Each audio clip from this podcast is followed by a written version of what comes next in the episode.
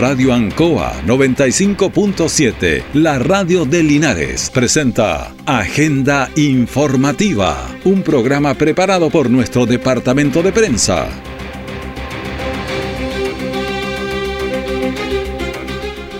¿Qué tal? Muy buenos días, bienvenidos a Agenda Informativa de la Radio Ancoa, edición de este miércoles 23 de agosto de 2023.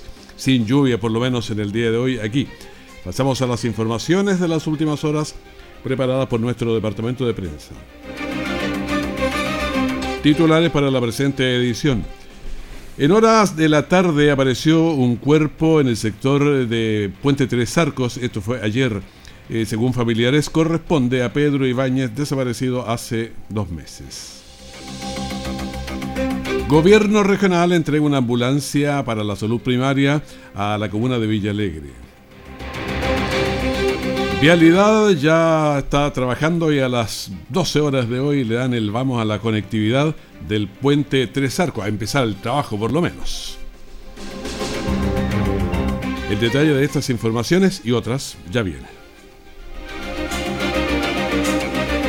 Te invitamos a Expo Chile Agrícola 2023, el encuentro de capacitación más grande del país, 22 y 23 de agosto en el mercado mayorista Lo Valledor y en expochileagrícola.cl. Más de 100 actividades, seminarios, talleres de capacitación, mercado campesino, muestras de maquinaria, más de 80 instituciones presentes y la participación de Brasil como invitado especial. Inscríbete gratis en expochileagrícola.cl. Gobierno de Chile, presentes por un mejor futuro.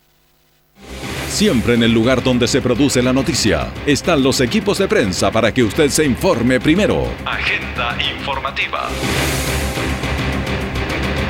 Y ahora en Agenda Informativa tomamos contacto directo con el diputado Jaime Naranjo. Como te diputado, gusto de saludarlo.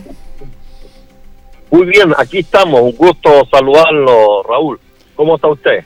Estamos eh, bien sobrellevando todos estos problemas que han tenido. ¿Usted está dónde? ¿En Valparaíso ahora o no? en Valparaíso. O sea, por lo menos le llegó el agua por allá ahora. Así estamos con mucho lluvia también por acá. Ahora aminorando un poquito, pero hemos tenido lluvias estos días. La verdad es que cuando uno parte desde ya por Temuco, Concepción, pasamos por toda la zona de Chillán, Linares, Talca inundado, Curicó inundado, O'Higgins, Santiago, o sea, pero una, una pregunta que se ha hecho mucho, ¿dónde está el Estado? Que andan mal los bomberos y otros, o voluntariado así de, de juntas de vecinos, pero ¿qué le parece a usted? Tirémosle los problemas de inmediato al Estado. Mire, Raúl, yo creo que para poder hacer una evaluación de cómo ha estado funcionando el Estado, partiendo de la base que el Estado no es solo el gobierno, el Estado también lo constituyen los municipios y otras reparticiones públicas el Congreso también. el Congreso sí, pero eh, no es operativo el Congreso. Nosotros no tenemos, no tenemos máquinas, no tenemos recursos económicos, no tenemos personal como para ir en, apoyo. Somos, somos más bien agentes activos de estar observando, mirando y, teniendo contacto con las autoridades respectivas, como en el caso mío con el ministro de Agricultura, con el, la ministra de Desarrollo Social, con el Ministerio de Obras Públicas, eh, de Vivienda eh, para poder ver cómo se pueden agilizar las cosas. Pero ¿qué quiero señalarle, Raúl? Yo creo que el, daño que ha habido de estas cuatro regiones, Bio, Bio, Yuble, Maule y O'Higgins, es devastador. Inamo que el segundo fenómeno eh, que íbamos a tener, el segundo evento eh, climático o, de lluvia, jamás iba a tener la dimensión que ha tenido el que hemos tenido hoy día, porque veníamos saliendo ya de uno había generado serios trastornos. Entonces, que se, es como que hay un segundo terremoto, eh, Raúl, en el mismo lugar. Es decir, lo poco que había quedado parado, al final fue dañado. Entonces, creo que vamos a tener eh, eh, un trabajo tremendo, tremendo, para poder reponer los daños, no solamente en términos de vialidad, en términos habitacionales, en términos productivos, eh, eh, eh, por eso que hemos estado tomando contacto con las diversas reparticiones públicas, cómo las instituciones comienzan a operar para que esto pueda ser lo más rápido posible. Uno entiende el incomodo, el malestar, la rabia que deben tener y sentir las personas afectadas, porque sienten una suerte de abandono, de ausencia de parte del aparato del Estado para llegar con rapidez a los lugares donde ellos están sufriendo las consecuencias. Y, pero el problema es que la cantidad de personas aisladas, las comunas afectadas, han sobrepasado todo el aparato del Estado, Raúl. Y eso hay que reconocerlo y, aceptarlo. Y, por tanto, esto nos va a llevar mucho más tiempo del que podemos imaginar, porque hay que reparar caminos, eh, mejorar la infraestructura de conectividad, porque no es un problema de aislamiento, es de conectividad. Es decir, la cantidad de puentes cortados, la cantidad de caminos dañados, la cantidad de hectáreas dañadas, la cantidad de casas eh, eh, dañadas, es inmenso. Entonces, nosotros por suerte se declaró estado de emergencia nacional para poder disponer de recursos frescos para operar rápidamente, pero aún así, evidentemente que los recursos van a ser bastante eh, complejos para que llegue a los sectores y por eso que le estamos pidiendo al Ministerio de Desarrollo Social que pueda hacer rápido estas encuestas para que la gente se pueda acoger a los beneficios que el Ministerio de la Vivienda y el gobierno implementó para enseres y, y, para reparación de vivienda. Lo mismo le hemos solicitado al Ministerio de Agricultura que opere rápido su INDAP y las diversas instituciones del Ministerio para hacer los chequeos, evaluar los daños en infraestructura de riego productivo, pero es muy compleja la situación que estamos viviendo y, por cierto uno se pone en el lugar de las personas afectadas y dañadas que lo único que quieren, y con legítima razón, es que se les pueda resolver a la brevedad su problema, y, creo que eso va a demorar su tiempo, Raúl, con mucho pesar para todos. Sí, uno de los problemas, conversaba con los agricultores, es que la temporada de riego parte el primero de septiembre, de ese orden adelante, pero todo lo que se había trabajado, casi dos meses, eh, arreglando las compuertas, los canales de regadío, desapareció todo de nuevo, o sea, como Sísifo, hay que volver y partir de cero subiendo la piedra. Y no solamente aquello, sino que la infraestructura de riego, se dañaron los canales, la distribución de las aguas, las propias siembras que ya estaban hechas, Raúl. Eh, eh, eh, es decir, el daño de verdad es tremendo y, y, creo que aquí lo que corresponde, y hemos hablado con el Banco del Estado para, que pueda agilizar líneas de crédito rápidas, eh, a bajo intereses, lo mismo INDAP, eh, y, que se puedan evaluar rápido los daños para ir lo más rápido posible en ayuda a las personas que están siendo afectadas, Raúl. Porque le reitero, eh, yo creo que esto, el daño que tenemos peor que el que tuvimos en el terremoto del, de años atrás, por la dimensión, por la cantidad de regiones involucradas y por los daños que hay en infraestructura vial, de puentes, de caminos y de vivienda. y lo más grave en términos productivos, que creo que eso es las los daños ahí eh, y, evaluarlos va a ser inmenso y por eso que se requiere instituciones como el Banco del Estado e INDAT que vayan rápido en auxilio de los productores agrícolas. Otro de los temas es la educación. Eh, ¿Qué pasa al final? ¿La educación están eh, parados los colegios o no? Porque un daño también va a ser a la educación. Por cierto, y, el problema es la conectividad y todo lo que significan las inundaciones que hoy día probablemente van a, tardar el reinicio de las actividades educacionales. Y por otro lado, Raúl, no hemos hablado de los daños que hay en, infraestructura de salud también, que son inmensos y cuantiosos. Es decir, eh, eh, eh, este problema que estamos teniendo, Raúl, va a ser muy difícil abordarlo en el corto plazo y va a requerir paciencia de las personas afectadas. Por cierto, nosotros vamos desde el Parlamento a agilizar todo lo que podamos agilizar, vamos a aprobar todos los recursos que sean necesarios para que se vayan a auxilio de las personas en materia habitacional, productiva, infraestructura educacional, de salud. Y, creo que eh, lo más importante es que en esta hora lo unamos todo y todos eh, empujemos el carro en la misma dirección, Raúl. Bueno, tenemos hartos problemas para adelante, así que yo creo que hay que trabajar unidos y pensar que este fue un, problema grave y dimensionarlo, y en muchas regiones además. Exacta, exactamente, estamos hablando del Biobío, de Ñuble, del Maule y de O'Higgins. claro.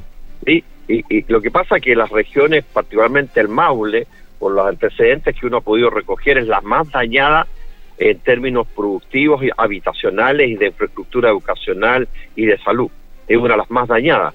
Eh, y, por eso que estamos tratando es que las autoridades, los ministros y todos sus equipos puedan estar lo más presentes en la región para avanzar, como digo, en todo lo que es el, levantamiento de información y que se puedan a poner a trabajar las distintas instituciones en reparar los daños y la conectividad, principalmente la conectividad donde tenemos un problema más serio, Raúl. Exactamente, aquí en Linares tenemos, eh, ¿cuánto? 20, 25 mil personas aisladas. Se está trabajando ya hoy día las 12 eh, partes más, eh, por lo menos para trabajar en el puente Tres Arcos, sí, pero hay dos o tres puentes cortados más arriba también.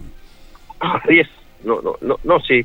Eh, como digo, lo que ocurrió en el puente Tres Arcos es un daño tremendo, porque hay 30.000 personas que quedaron aisladas hacia el sector de la precordillera, y eso no es poco. ¿Cómo vamos a llegar hacia ello con apoyo en salud, en educación, en, en apoyo alimentario? Y, eh, eh, no va a ser fácil, ojalá que se pueda preparar rápido. yo creo que ese va a ser rápido, ¿eh? yo creo que va a ser rápido el arreglo del puente, mecano, yo creo que se tendrán que establecer ahí, ojalá las instituciones, las Fuerzas Armadas nos puedan colaborar. Yo creo que no, yo creo que hay otras soluciones en vez del puente mecano que van a salir rápido, se me ocurre. Yo creo que un enrocamiento ahí va a ser más rápido.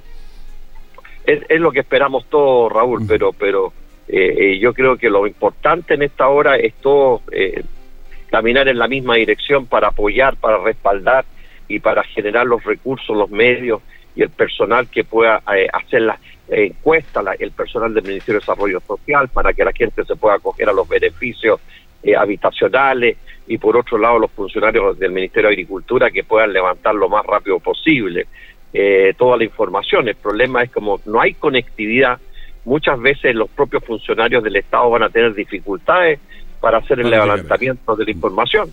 Bueno, esperamos que todo eso resulte bien. Le agradecemos, diputado, esta conversación con nosotros aquí en la Radio Ancoa. Que esté muy bien. No, gracias, Raúl. Un gusto saludarlo como siempre usted y un saludo solidario a todas las personas que nos están acompañando. Muchísimas un abrazo grande. Que esté muy bien. Muchas gracias. Una ducha caliente, el humo del café, tu buzo favorito. El frío tiene su encanto, pero cuando baja la temperatura es hora de elevar nuestra empatía frente a otras realidades. Si ves una persona en situación de calle que necesita ayuda o refugio, alerta al Fonocalle 800-104-777, opción 0. Infórmate de las alternativas del plan Protege Calle en tu región en www.nochedigna.cl. Ministerio de Desarrollo Social y Familia, Gobierno de Chile. Presentes por un mejor futuro. Nuestra central de prensa está presentando Agenda Informativa en el 95.7 de Radio Ancoa.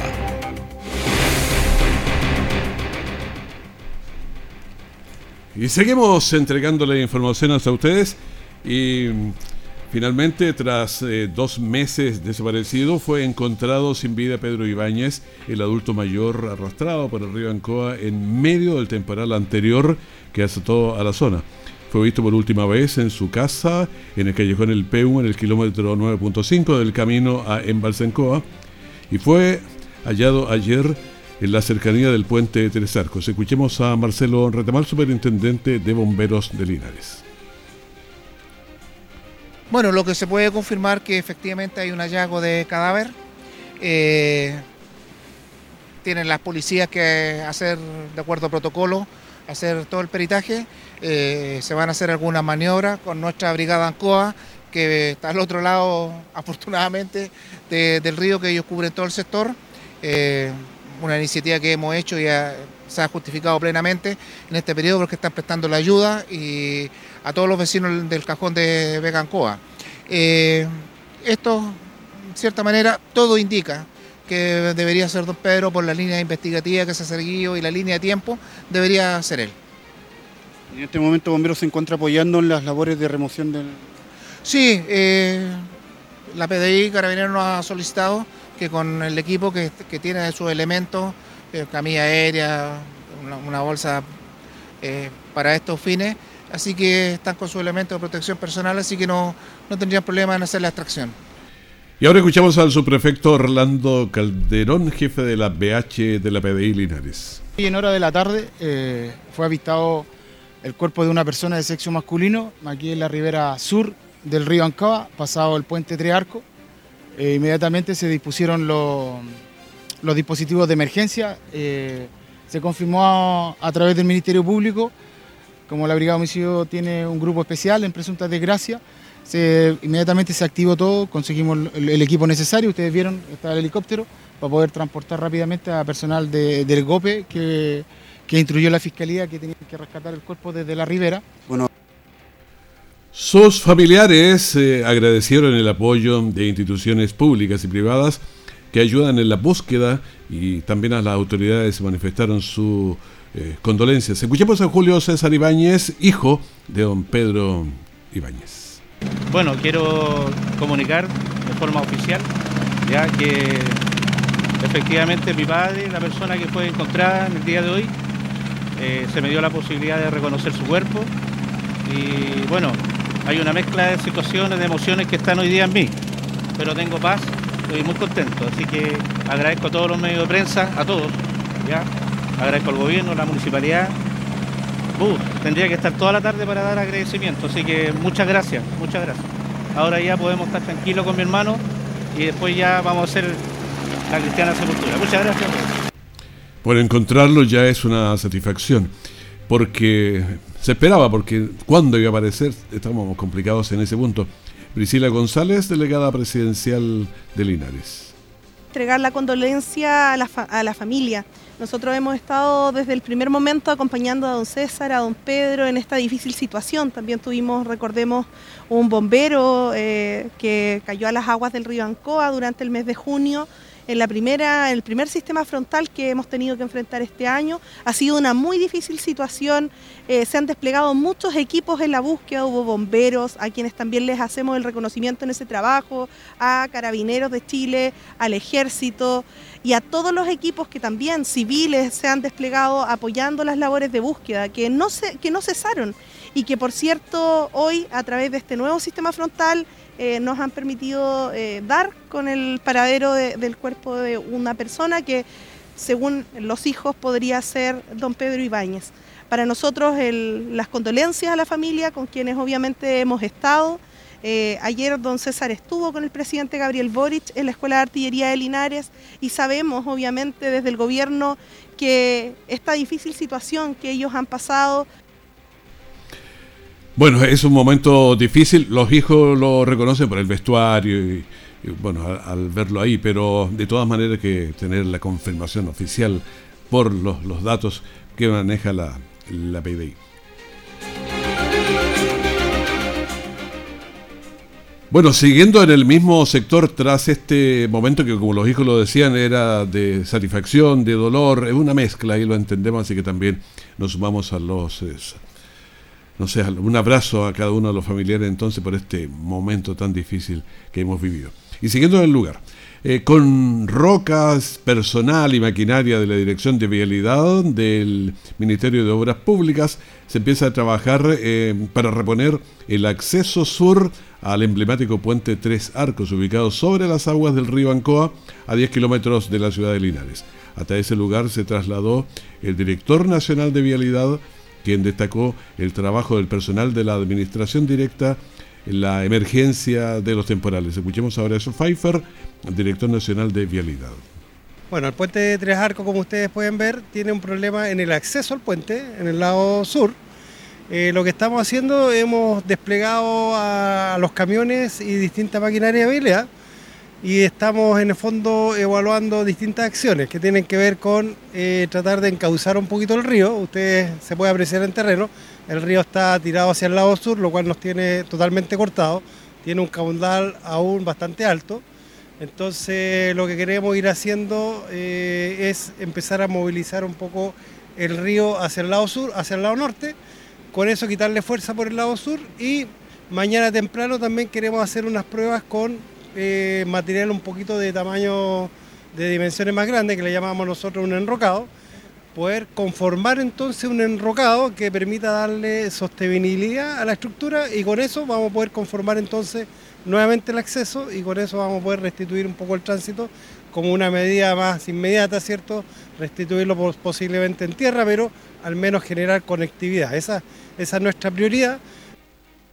Las autoridades locales valoraron también la presencia del director nacional en el viaducto, que es un ícono de la ciudad y que fue construido en la década de 1930 y que ha soportado el aumento de caudales del río Ancoa y escuchemos a la delegada presidencial Vicila González. En primer lugar, quisiera iniciar eh, agradeciendo eh, la visita en terreno de nuestro director nacional de vialidad, agradecer a todos los equipos desplegados de vialidad provincial y regional que durante estos días han estado 24/7 entregando su tiempo, muchas veces poniendo en riesgo su vida por poder dar conectividad, que es su primera prioridad a nuestra provincia. Quiero valorar y felicitar el trabajo. También decirle a nuestras vecinas y vecinos que sabemos que no están tranquilos, sabemos que hay incertidumbre, que hay inseguridad, pero nosotros queremos brindarles certezas. Y esas certezas tienen que ver con poder restablecer la conectividad en diversos puntos. En este bueno, esa es la idea, eh, reponer la conectividad. Yo confío en que esto va a ser eh, rápido. Creo que está muy bien orientada la dirección. Escuchaba atentamente todo el discurso del que estaba entregando el, director eh, nacional, don Horacio Pfeiffer, así que creo que vamos bien en esa dirección y confío bastante que, que así es entonces.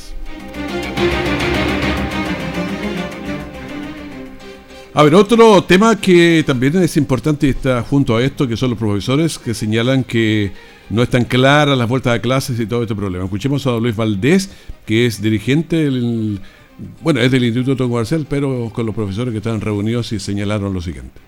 Región, y considerando que nuestra provincia de Linares se encuentra en alerta roja y ha sido declarada zona de catástrofe según la ley 18.415, las asociaciones gremiales de liceos de Linares declaran lo siguiente las comunidades educativas necesitan claridad con respecto al desarrollo de clases, pues tanto nuestros docentes, asistentes de la educación, estudiantes y sus familias se encuentran dentro del catastro de afectados de las zonas inundadas y o aisladas. Las escuelas y liceos no están en condiciones adecuadas de infraestructura, cortes eléctricos, goteras, humedad en salas laboratorios, oficinas, pasillos y patios. Por lo tanto, pedimos a nuestras autoridades comunales se pronuncien con rapidez con respecto a la necesidad de suspender las clases durante el periodo de vigencia de la alerta roja. El regreso a clases estaría condicionado a la reparación de las infraestructuras mínimas para el adecuado retorno de los estudiantes. Cabe mencionar que cuando un territorio está declarado estado de excepción constitucional de catástrofe, implica que el peligro es extremo. El evento es inmediato. Por lo tanto, el Estado inyectará recursos extraordinarios para afrontar la situación de emergencia, tal como lo afirmó el presidente Boric en su visita al Maule. Firma esta declaración don Eduardo Troncoso Gutiérrez, presidente de la Asociación Gremial del Instituto Politécnico, doña Silvia Rojas Yáñez, presidenta, Asociación Gremial Instituto Comercial, don José Miguel Alderete Parrientos, presidente de la Asociación Gremial Liceo Valentín Letelier, y la señora Alejandra Quintero Pinochet, presidenta de la Asociación Gremial Liceo Diego Portal.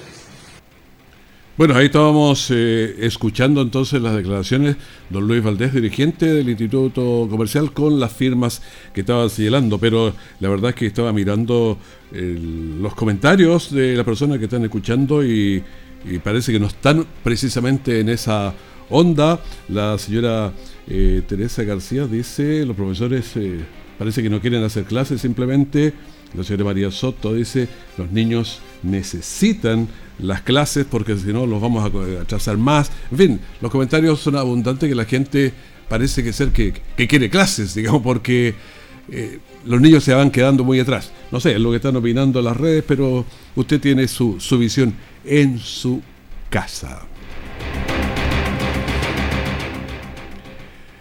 Seguimos con las informaciones. pongamos algo más positivo. En el gimnasio Nassim Nome efectuó, se efectuó el primer encuentro de bandas de rock escena local.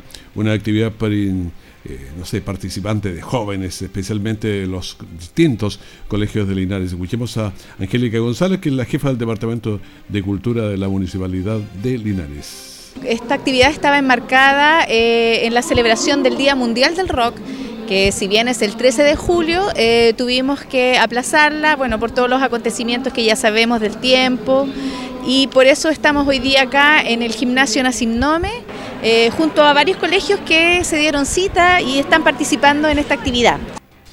Y también vamos a escuchar a Michael González, concejal. Feliz y contento con esta iniciativa, un lleno total del Nacindome que ha sido importante, donde los niños que hoy día han estado en escena han estado acompañando a sus padres, de sus abuelos, de sus tíos, de sus hermanos, de mucha gente que ha venido a verlo, así que ha sido una muy buena jornada el día de hoy. Bueno, escuchamos a Michael Concha, eh, concejal. Y también una interesante actividad para los jóvenes. Escuchemos a Vicente Sarabia, que participó.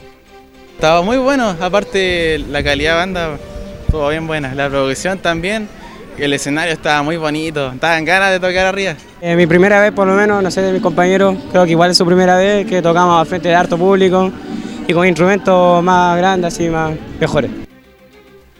Bueno, ahí tenemos a los chiquillos participando, y conversando y viendo, analizando. Bueno, evaluaron todos positivamente esta actividad. Bueno, un anegamiento también afectó antenoche a la población Alejandro Guidi, ubicada en el sector nororiente de la ciudad, al lado del cementerio, ahí el cementerio San José, el general, parroquial, como te lo llamen. El agua de los canales llegó a las casas de los vecinos, lo que implicaba poner sus cosas a resguardo dentro de lo posible, subir eh, lo que se inunda, aparatos eléctricos, arriba de las mesas, arriba de las camas, en fin. Eh, escuchemos a Patricio Castro, residente de la población Alejandro Guidi de Quelinares. Anoche nos inundamos completamente la, población, eh, todo el sector del lado del canal. Esto había sucedido años anteriores, pero hace mucho tiempo, y después se levantó un muro atrás en el canal, pero con la cantidad de agua eh, no, soportó ahora. Y lo otro, que el puente que está en la avenida Cementerio eh, quedó muy mal construido, entonces el agua tiende a volver hacia atrás, por eso juntan basura, quedó muy bajo, muy mal hecho. Estas inundaciones además tienen una alta carga de incertidumbre porque mientras ocurren no se sabe hasta dónde va a llegar. Marcelo Rodríguez, otro residente del sector Alejandro Guidi. Muy complejo porque como ustedes ya ven aquí las calles están todas abiertas, tuvimos que abrir con los vecinos, eh, hacer tira la salida de las veredas para que el agua pudiera progresar hacia afuera. De hecho, cuando se empezó a bajar el agua, empezó a bajar poquito. Después volvió a subir el agua. Empezó a salir por las puertas de la casa ya principal. Desde ayer mi cuñado estuvo de las 3 de la mañana hasta hoy día, hasta las 4 y media, 5 de la mañana, ya que bajó el, caudal de atrás del canal. Y ahí pudieron empezar a secar, a limpiar. Ojo entonces a los adultos mayores porque esa vereda del lado sur del el medio de la población eh, está realmente lamentable porque tuvieron que hacer pedazos de las veredas, se hicieron con el agua y, para poder despejar un poco las casas y que saliera el agua. Pero lo cierto es que están casi intransitables eh, los lugares allí. Los vecinos, debido a esta emergencia, pasaron la noche despiertos. Bueno, Seguridad Ciudadana y bomberos también estuvieron apoyándoles, pero el escenario siempre es muy incierto y tenso. Le pedimos agenda informativa, primer bloque de la mañana de Radio Ancoa. Mantenga la sintonía, tenemos una mañana para ustedes que esperamos sea interesante en cualquier momento la información de último minuto. Que esté bien, gracias. Radio Ancoa 95.7, la radio de Linares, presentó Agenda Informativa, todo el acontecer noticioso del momento preparado por nuestro departamento de prensa. Radio Ancoa, por la necesidad de estar bien informado.